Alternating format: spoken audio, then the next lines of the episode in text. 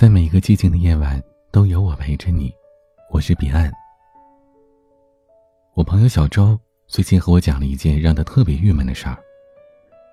前不久，他老家的一个侄子大学毕业了，打算在他的城市工作，就提出要借住在他们家。一开始呢，小周挺干脆的答应了，觉得大家都是亲戚，能帮就帮呗。可结果让他完全没想到，自己原来的好心好意。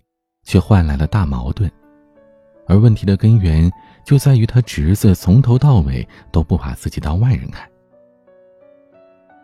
可能这么说你会觉得奇怪哦，侄子本来就是家人啊，干嘛说外人呢？先别着急，看看他侄子到底怎么做的。因为他侄子刚毕业要外出找工作，每天晚上小周的爱人都会先煮好饭等客人回来。可结果常常等了半天，他侄子才会姗姗来迟的来个电话，说自己有事儿不回来吃了。不仅如此，自己的房间也从来不收拾，换洗的衣服都是直接丢在一旁，然后没事就抱着手机玩游戏，好像理所当然的会有人去帮他收拾。小周的老婆原本就是家庭工作两头忙，现在还要多照顾一个人，时间久了自然有意见。有好几次，小周看不过去了，也试着委婉的和他侄子提个意见，可结果却是他侄子反应比他还激动。他侄子说：“我把你当亲叔叔看，才随意了一点你跟我计较这么多，就是摆明了找借口催我搬走啊！”听到这些理直气壮的话，小周真的觉得有理说不清了。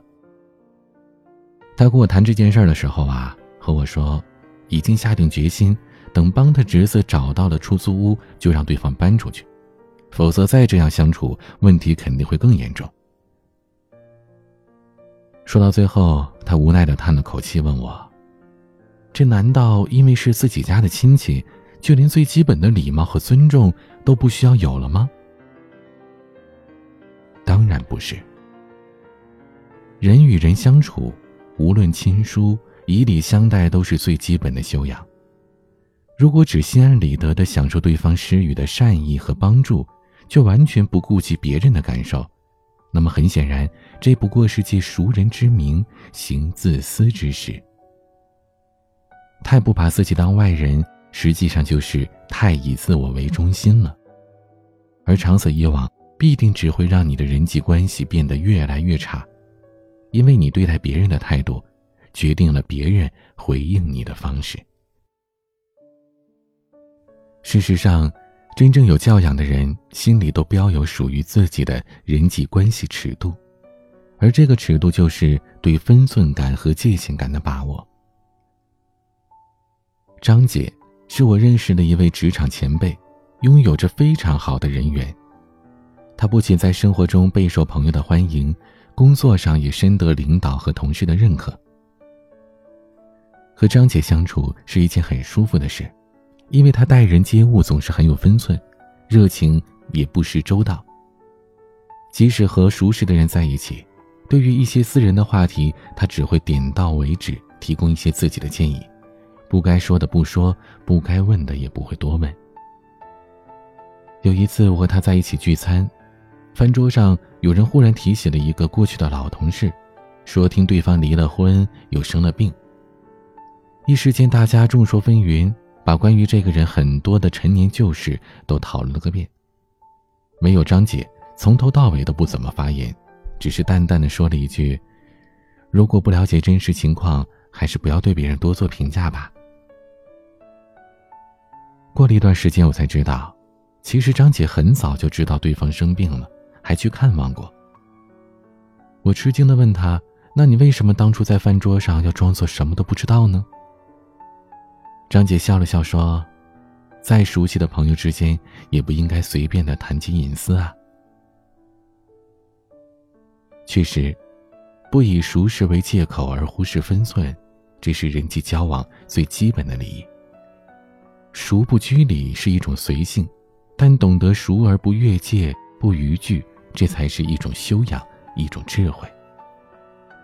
无论什么样的关系，要想维持好它。”都离不开应有的界限感。这不单是为人处事必须遵守的原则，更是衡量一段关系能否走得长久的前提。所谓将心比心，方得真心，讲的也正是这个道理。细节见人品，处事显教养。很多时候，对别人提出要求或者做出评价，都很容易，而难的是换位思考，回过身来查看自己的言行。这也正是为什么在生活当中。我们经常会看到有些人总是习惯拿一种理所当然的态度待在别人身边。他们觉得，既然大家都这么熟了，就没有必要在意太多的细节，结果却在无意间伤人又伤己。其实，越是亲近的关系，越值得我们用心去维护和经营。特别在熟人交往当中，因为知根知底，更应该要有所顾忌。避免去随意的触碰别人的隐私，也不要去揭别人的短处。一个人的教养，正是在于对他人的周到和体谅，而非是以己度人。他们懂得换位思考，能够想别人之所想，感别人之所急，并且从中掌握人际关系的界限感，让自己在任何时候都能做到行为得当。不输于理，而这样的人，自然也最容易获得他人的尊重和认可。世事洞明者，不以世故待人，尊重我们身边的每一个人，保持以礼相待，才能让我们的人生之路越走越宽。今天的晚曲任然情绪挑拨。任何想要倾诉的内容，都可以添加我的微信彼岸幺五零八幺七，或者关注我的微博 DJ 彼岸。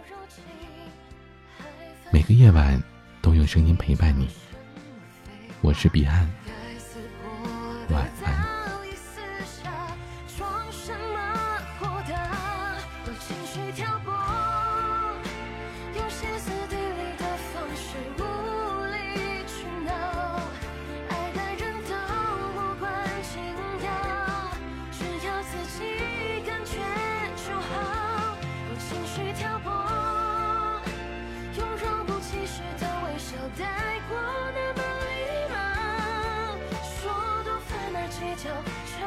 会不会比较，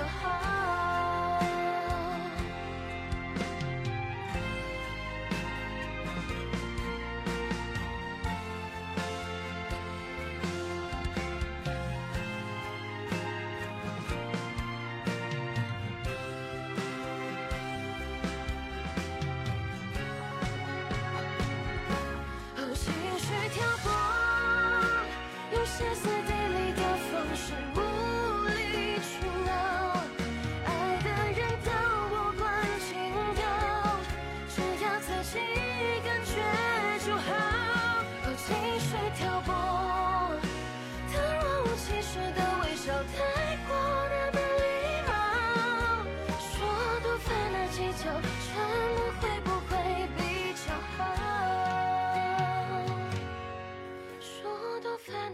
叫沉默